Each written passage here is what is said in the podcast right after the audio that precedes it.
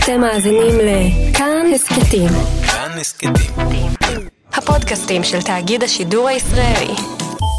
שלום, כאן רוני קובן. אני מגיש את התוכנית פגישה שמשודרת בכאן 11, אבל לטובת אלה שמעדיפים להקשיב או שאין להם זמן לצפות בבית, הכנו לכם גרסת שמע של התוכנית שתעלה בעמוד הפודקאסטים של כאן מדי שבוע. אז הנה פגישה, גרסת ההסקט. האזנה נעימה. עינת נתן הייתה במשך שנים ארוכות מדריכת הורים מצליחה, אבל נדרש לה ספר אחד פופולרי כדי להפוך לגורו ההורות של התקופה ולמרצה הכי עסוקה בתחום. נדמה שרק מי שגדלה עם אמא חולה ועברה רכבת הרים שלא תאמן בדרך לילדים משלה, היא יכולה להגיע לפסגת רבי המחר עם מסר חומל, אפילו מהפכני. רוצים להיות הורים טובים יותר? תיפטרו מרגשות האשמה ותתרכזו במה שטוב, במה שיש. תזכרו שילדים הם אף פעם לא כרטיס הביקור שלכם. עינת נתן היא האורחת שלי הערב. שלום עינת. זה לא בשבילי הדבר הזה.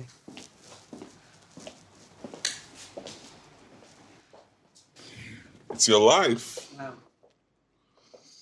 עכשיו, את יודעת, צילמנו לא מהתוכניות, אצל רוב האנשים אנחנו שמים כתבות, תמונות מהקריירה, אצלך שמנו... ילדים. משפחה, המון תמונות של המשפחה. 5 ילדים, בעל, בית, כלב, הורים קרייריסטים אבל נוכחים. משפחה מושלמת. וואו. מה פתאום? לא. יש דבר כזה? אין. מה פתאום? ממש לא. אבל לכולנו יש את החלום הזה, נכון? אני חושבת שכנגזרת מן החלום הזה, מתחילות הרבה מאוד מהתקלות שלנו. כאילו זה כזה. כגודל החלום, כך גודל הבעיות. כך שברו, כן. קצת. בתור מדריכת ההורים של המדינה, יש רגעים בבית שאת אומרת לעצמך, אם מישהו היה רואה מה קורה כאן עכשיו? לא במובן של להסתכל עליי, אלא במובן שהרבה פעמים אני מסתכלת על כל מיני התנהגויות שלהם, ואני אומרת, לא משהו. על הילדים? כן. עושים פדיחות. כן, לא משהו, לא משהו. אבל זה מה יש. בואי נתחיל.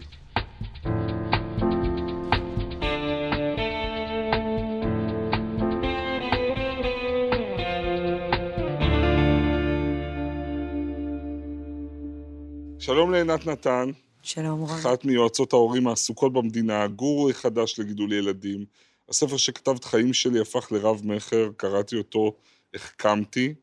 ההרצאות שלך סגורות חודשים קדימה, משתתפת קבועה בתוכניות רדיו שונות, וגם אמא של אייל, יואב, ליהי, רונה ושירה, ובת הזוג של יובל. תודה שבאת אלינו. וואו. בספר שלך, את מתחילה את הסיפור דווקא עם 3 הילדים שלא נולדו לך. עם 2 הפלות שקדמו ללידה המוצלחת של הילד הבכור שלך. כן. למה דווקא בזה?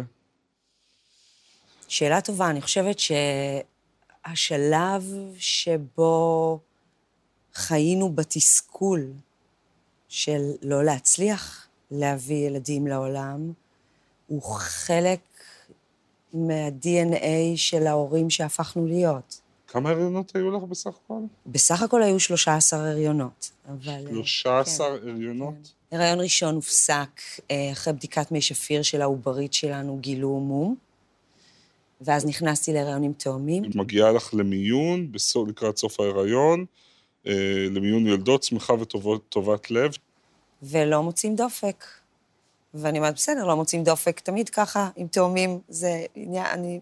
כזה, יובל עוד מחנה את האוטו באיזשהו שלב בחוץ. הכל קול. הכל קול. אני אומרת לעצמי, כאילו, מה נסגר עם האחות הזאת? היא כנראה ממש טריה. שהיא לא מוצאת דופק. לא מוצאים, ואז הפנים שלה זה, היא שואלת אותי אם אני הגעתי עם מישהו, יובל נכנס, ואנחנו נכנסים לאיזה שרשור לא כל כך ברור, שסיומו היה כמובן בכניסה של רופא, בעלייה ליחידת האולטרסאונד ובקביעה סופית שהעוברים לא בחיים. והחוויה הזאת הנוראית לא נגמרת כאן, כי היא צריכה ללדת את הילדים. כן. את הילדים המתים. ובחדר הלידה מה מייעצים לך? אני לא יודעת אם זה מייעצים, בשלב הזה זה מציעים, להחזיק את התינוקות, ולייצר איזושהי פרידה מסודרת מהדבר הזה, שאני יודעת, ממש יודעת, לא יודעת מאיפה ידעתי אפילו, שאם אני מחזיקה את התינוקות האלה, אם אני רואה אותם, אני לא אשרוד. ואני מבקשת שישימו מסך כזה, כמו ששמים בניתוחים קיסריים. יש כזה פרגוד, ואני יולדת את התינוקות שלי מאחורי פרגוד. ואז הרופא המיילד עוד אומר לי, תחשבי על זה עוד פעם, הם נורא יפים, אני לא אשכח את זה. הם ילדים נורא יפים, תינוקות יפים. וגם ידעת, זאת אומרת, זה מתוך הדרייב החזק, הקמאי של יהיו לי ילדים, של אני לא אפסיק לעשות. יהיו לי ילדים, יאללה נקסט. יאללה, כן, וואו. כן, מה, איך אפשר להתקדם? איך אפשר להתקדם? כן, כן. ונכון שמת כלב או זה, אז אנשים אומרים, תביא גור חדש?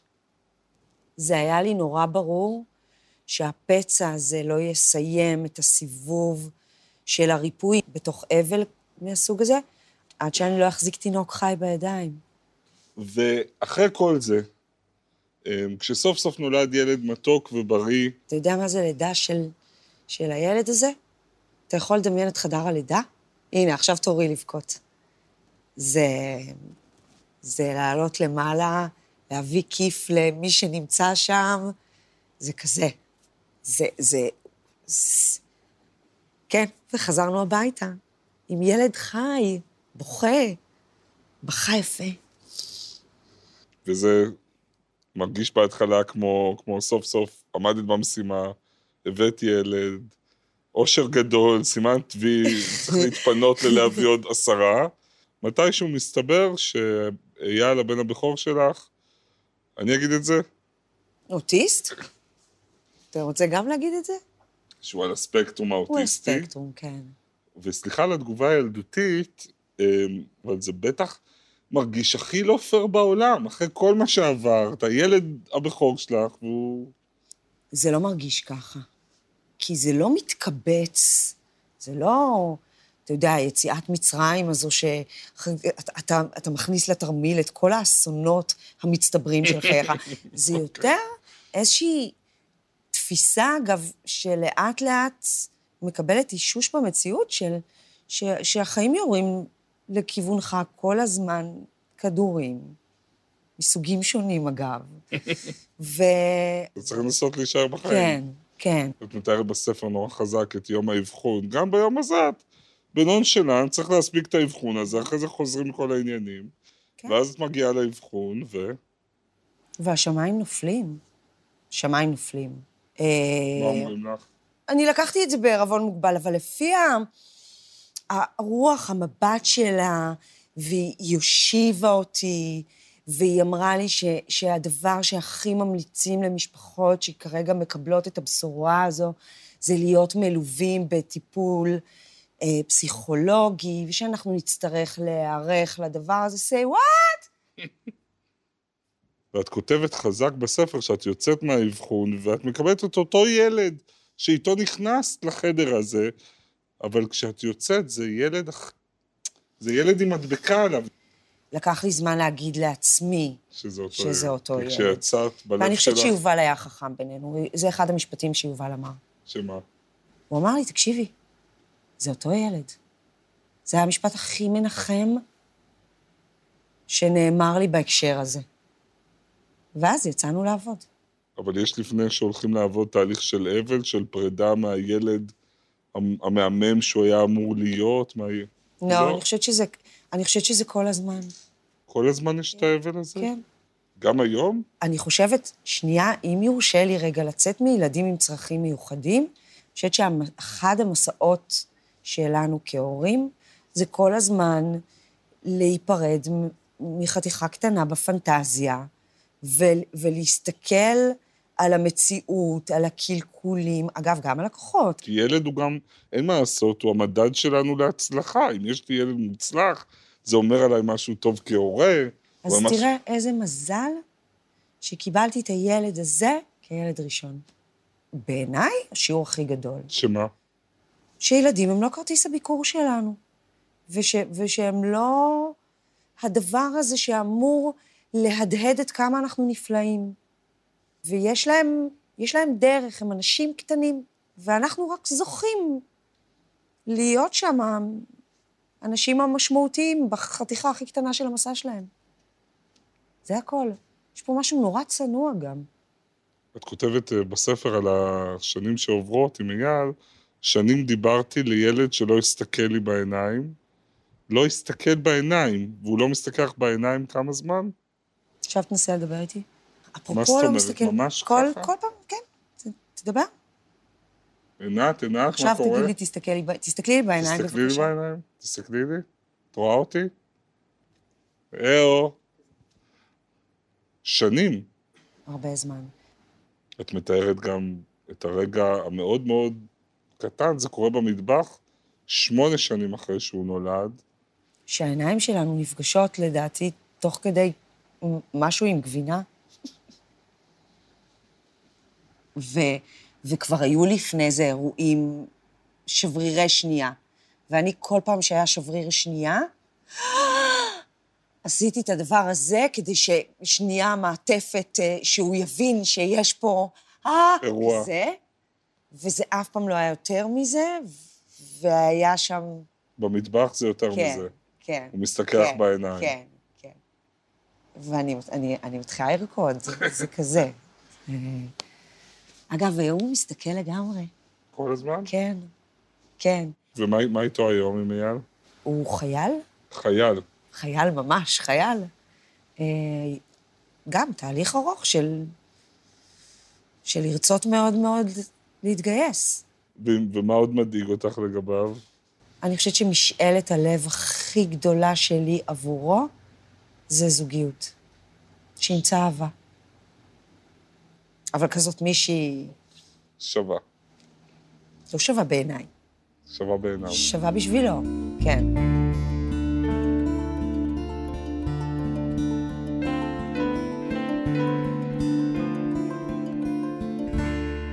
אנחנו רוצים לצפות.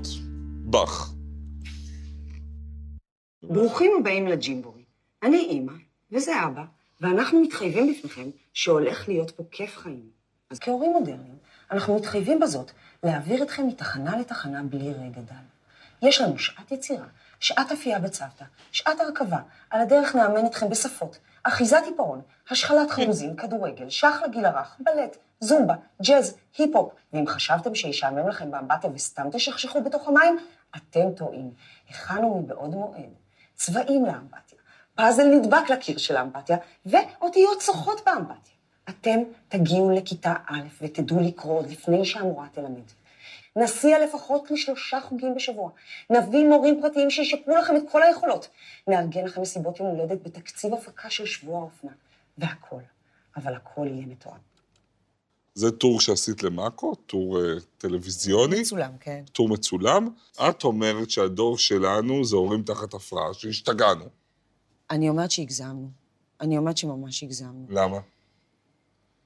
כי מה, שאני אלך איתך לקלישאות של מה אנחנו קיבלנו שהיינו ילדים, ותראה איך יצאנו?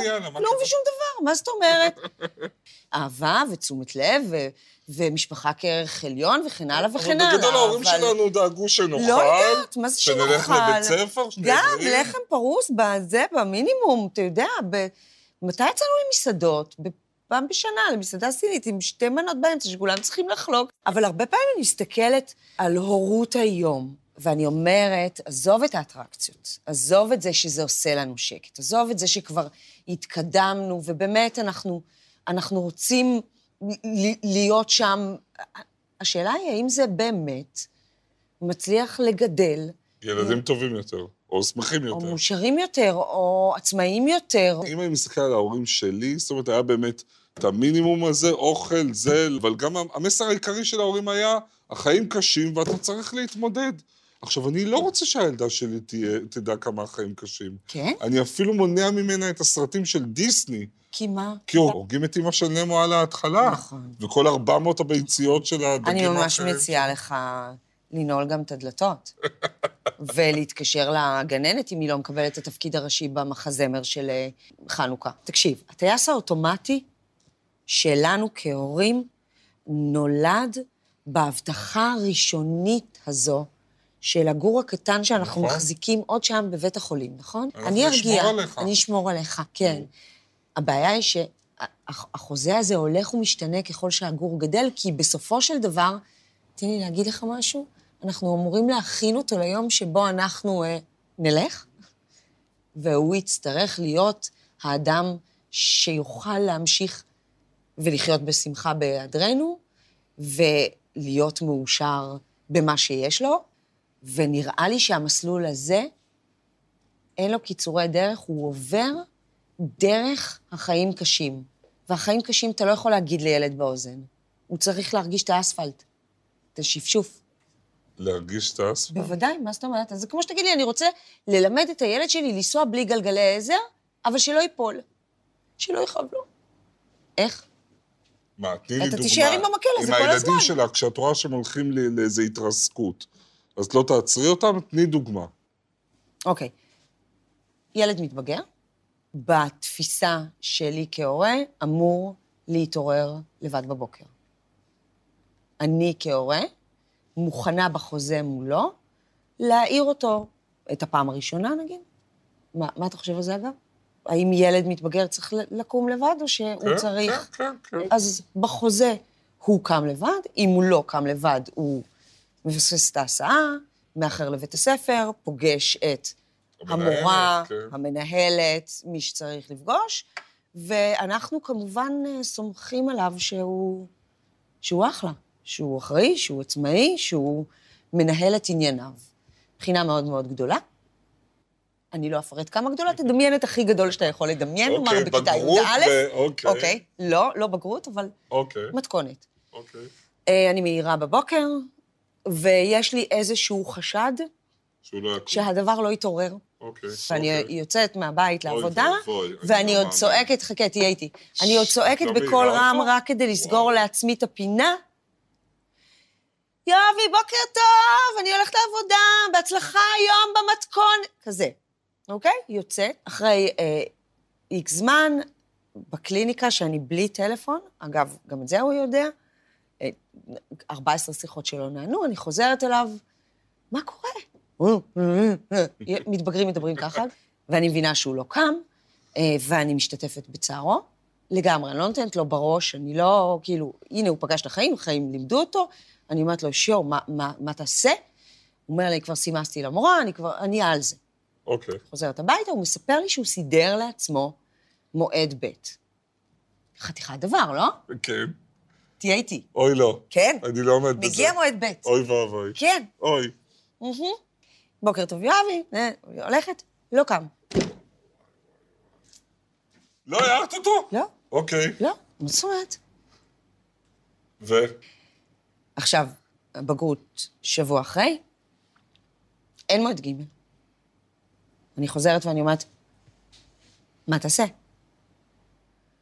ואז הוא לוקח אוויר, הולך לכל הרופאים שצריך ללכת, פונה ליבם ואל התיק הרפואי, אגב, היפה שיש לו, ומסדר לעצמו מועד מיוחד עבורו, שכשאני מגיעה להעיר אותו למועד ג', הוא כבר עומד לבוש ומוכן. אבל איפה עובר הגבול? זאת אומרת, איפה את כן תתערבי?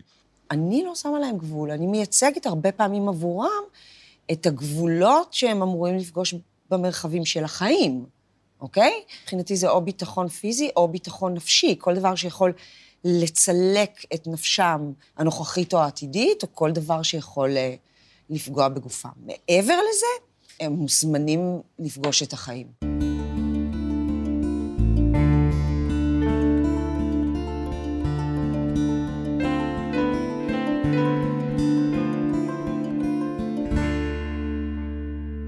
טוב, אז זה לאבא ואמא. אפשר להגיד שאת חצי הכוס המלאה או האופטימיות עד כדי טיפשות, זה די מתחיל שם, נכון? נראה לי שכן. לא מספיק, אז גם אמא הייתה חולת הרשת נפוצה. חולה בתרשת נפוצה, שמאובחנת מאוד בסמוך ללידות. ויולדת עוד את רני. אותך ואת אחיך בשנים שבהם ממש אסרו על חולת הרשת נפוצה ללדת. ממליצים שלא. כי זה ידרדר את מצבם. כן, זה אכן מה שקורה. ולכן אני חושבת שהם לא המשיכו לעוד ילדים. למרות שמאוד מאוד רצו. מאוד.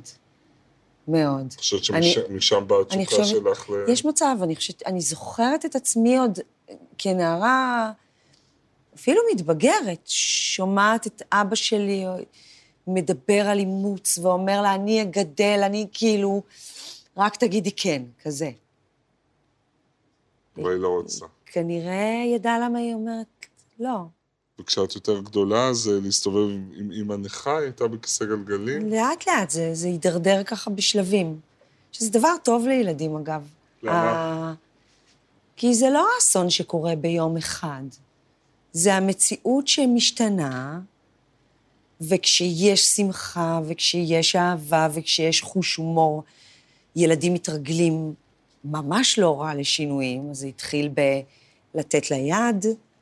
אני זוכרת שכל פעם שהיא הייתה מגיעה מהעבודה, אז היא הייתה מצפצפת, והיינו יוצאים, או אני או אח שלי, ללוות אותה, כי היא הייתה צריכה להחזיק מישהו בכדי ללכת. אחר כך זה עבר למקל, אחר כך זה עבר לכיסא גלגלים, אבל כן, כל פעם הייתה הידרדרות נוספת, וזה הפך להיות גם חלק מהחיים. אומרת, ההידרדרות בשלבים, אבל את מבינה מתישהו שזה הולך לכיוון אחד? את לא מבינה שהזמן שלכם קצוב? לא. לא? לא. אני לא חושבת שאפילו היא הבינה. אולי זה נאיבי מצידי להגיד? לא מבינה. אני חושבת שכשהיא יצאה מהבית, שכבר היה ברור שהיא ברמה תפקודית, שהיא כבר לא... היא לא בחברה. אגב, את אבא שלי... היא זיהתה הרבה אחרי שהיא שכחה מי אנחנו. כל פעם שהוא היה נכנס לחדר, הוא הבן אדם היחידי שהיה שם בשבילה. היא לא זיהתה אתכם? תחת? לא. בסוף כבר לא. וואי, זה נורא. כן. ואיך כל זה משפיע עלייך? ילדות, נערות, שיש בהם התמודדות. נראה לי שזה חוזר חזרה לכל הכדורים שהחיים יורים עליך. שהחיים הם קשים. והמשימה שלנו כאן, נראה לי זה בעיקר ליהנות, ולסמוך במה שיש. כן, אבל זה נורא, את יודעת, מציגה משהו נורא חזק ומתמודד, אבל מה עם רחמים עצמיים, מה עם רגעים שלך, את לעמוד בזה, מה עם רגעים, או שאין דבר כזה, ברור שיש דבר כזה, אני פשוט, אני כל כך לא אוהבת את עצמי במקום הזה, את אוהבת את עצמך חזקה. אני לא אוהבת את עצמי חזקה. אתה יודע מה? כן, אני אוהבת את עצמי, אני אוהבת את עצמי שמחה. ומזה בגן? אני לא אוהבת את עצמי מתבכיינת, אני לא אוהבת את עצמי מתקרבנת, לא אוהבת את עצמי, אתה יודע מה? אם אנחנו כבר בפתיחות, לא אוהבת את עצמי בקצוות. אני חושבת שקוראים לי דברים נורא טובים בחיים, וכשקוראים לי דברים נורא גרועים בחיים, המערכת החיסונית הרגשית שלי יודעת לעשות להם שאט דאון.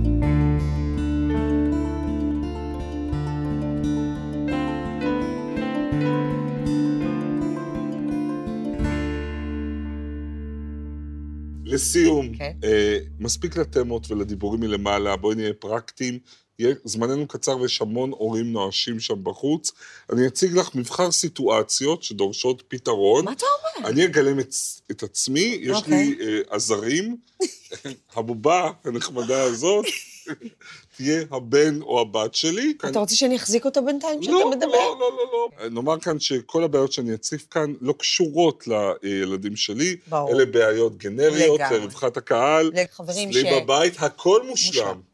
מתחילים? קדימה. סנריו מספר אחד. אוקיי, הילדה צריכה להגיע לגן עד 8:30, אחרת נועלים. מונית אוספת אותי ב-8:34 דקות ליום צילום לתוכנית הזאת.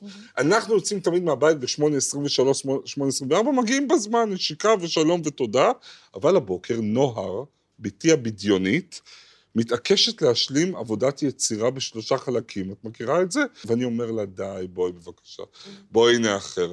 נוער, לא, אני חייבת להשלים את עבודת היצירה, אני לא יכולה עכשיו.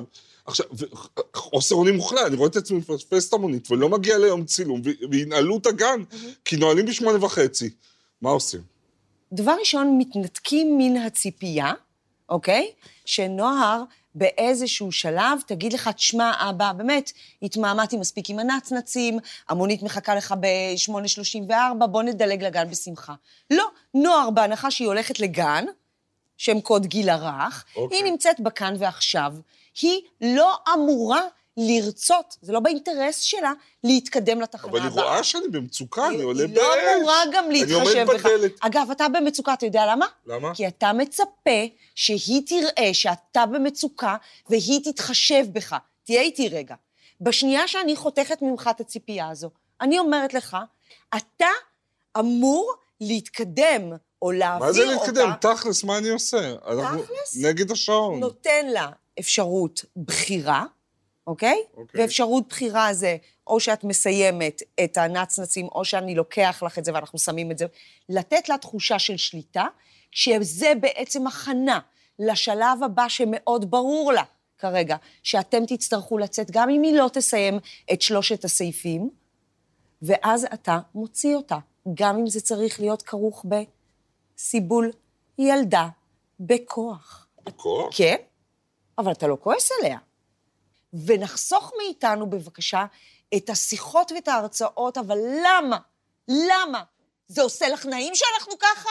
שאגב, זה זה בחיים שלי לא קורה אף פעם. אצל השכנים בדרך כלל לא קורה אף פעם, אבל כזה. טוב, מתוקי. כבר מסיימים. אוקיי, הילד שלי רב עם חבר בגינה, הוא מרביץ לו, ואז חוטף לו את הצעצוע, כל הרי מסביבי, כולל האבא של הקורבן המוכה, והילד שלי ממשיך להתעלל בחבר שלו, מה אני עושה? אני מעניש, אני צורח, כולם מסתכלים, או להגיד לו בעדינות מתוקי, תהיה חבר טוב, מה אני עושה? אבל באמת זה... כשמישהו מהילדים שלנו מכאיב למישהו אחר, אני שם על איזה סטופ באותו רגע, זאת אומרת, אני מדמיינת שהוא כרגע שלח יד לאש, או הכניס מברג לחשמל, או קפץ לכביש. אני מפסיקה את זה, ואני מתמקמת איתו במקום שבו אני אוכל לתת לו דיווח למה קרה עכשיו ולמה הפסקתי את זה. אבל בשביל שאני אוכל לעשות את זה, אני גם אמורה להיות ההורה שמסוגלת להכיל את הילד שמתנהג, כמו שלפני 5 דקות מישהו התנהג אליו בגן, כי ככה ילדים מתנהגים, כן, זה. אוקיי? הילדים שלנו חווים את זה כל הזמן, אנחנו צריכים לא לשכוח עם מי אנחנו חוזרים הביתה. הרעיון הוא לסמן, והיא באמת במשבצת, שאני בצד שלהם, אגב, גם כשהם כרגע ייצרו התנהגות, שהיא לא הייתה ב100% תקינה בעיניי. כל עוד אני הפסקתי את ההתנהגות הלא תקינה, והנה הגבול. אני אפסיק אותה, אני הראשונה להפסיק אותה. מה יש בערוץ שמשאיר אותנו כל כך חסרי אונים? אנחנו מסוגלים לנהל חברות ולהיות קרייריסטים ולהגיע לירח ולנפטון, אבל הערוץ... זה כאילו מישהו עושה לך טוק-טוק בתוך הלב, נכון? וכזה. ולא רק זה, זה גם תוך כדי זה שיש שקופיות מהווייטנאם, מהילדות שלך, מהזיכרונות, מהכאבים, זה הכל ביחד, וזה הדבר הכי משמעותי ש... זכינו ונזכה לעשות. עינת נתן, תודה רבה שבאת, היה כיף. תודה שהזמנת אותי. אגרסיות ממצוקות של אחרים כמובן. אני רוצה לאחל לעצמי ולך ולכולנו את הברכה היפה שכתבת לי לא מזמן כשהקדשת לי את הספר שלך, שנדע לברך על מה שיש. אמן.